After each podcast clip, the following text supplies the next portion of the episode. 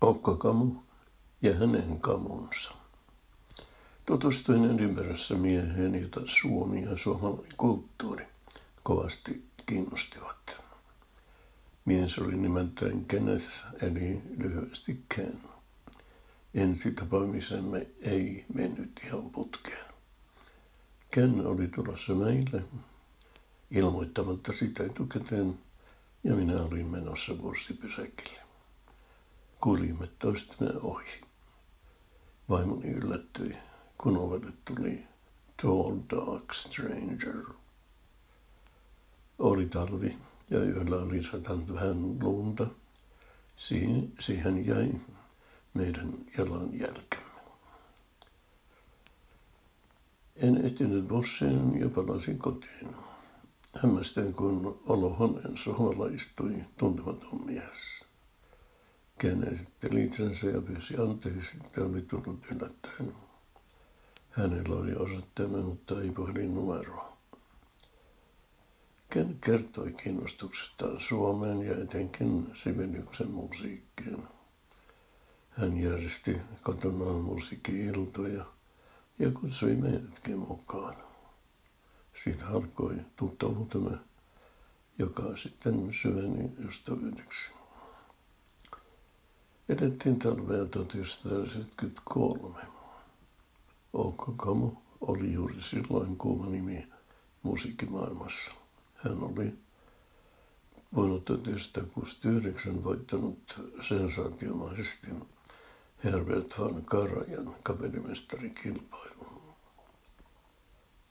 Ken kertoi, että Kamu oli tulossa Glasgow'n johtamaan muun muassa Sibeliuksen toisen sinfonian.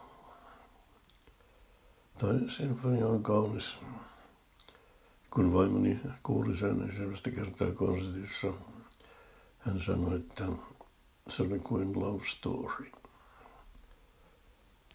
Kamun konserttiin oli tulossa vieraita myös Suomen opetusministeriöstä. Kaksi päällikkötason herraa, jotka olivat samoihin aikoihin Edinburghissa Suomen ja Skotlannin kulttuurisuhteita edistämässä. Ken toimii yhdyshenkilönä ja kysyi minulta, että voisivatkohan opetusministeriön herrat päästä Glasgowhun minun autossani. Sanoin, että sopiahan se auton lämmityslaitekin oli juuri korjattu. Niin, niin sitten lähdettiin konserttipäivän matkaan. Kalervi ja Matti olimme tehneet sinun kaupat sekä Ken ja vaimoni. Autoni oli käytettynä ostettu Ford Cortina, joka alkoi jo veistä viimeisiään ja pari vuotta myöhemmin sitten hajosikin. Edinburgh Glasgow on noin 75 kilometriä ja sen ajaa periaatteessa jopa tunnissa. Kortinalla se kesti jonkin verran kauemmin, mutta meillä ei ollut kiire. Matti ja Kalerva olivat hilpeällä tuulella, juttelevat mukavia ja puhkesivat välillä lauluun. Kotimaani ompi Suomi kaikui parin kertaan hieman epävireisesti. Jonkin matkaa ajettuamme Matti sanoi, että hän on sellainen vilukissa, että hänestä tuntuu kylmältä, kun muut eivät ole moksiskaan.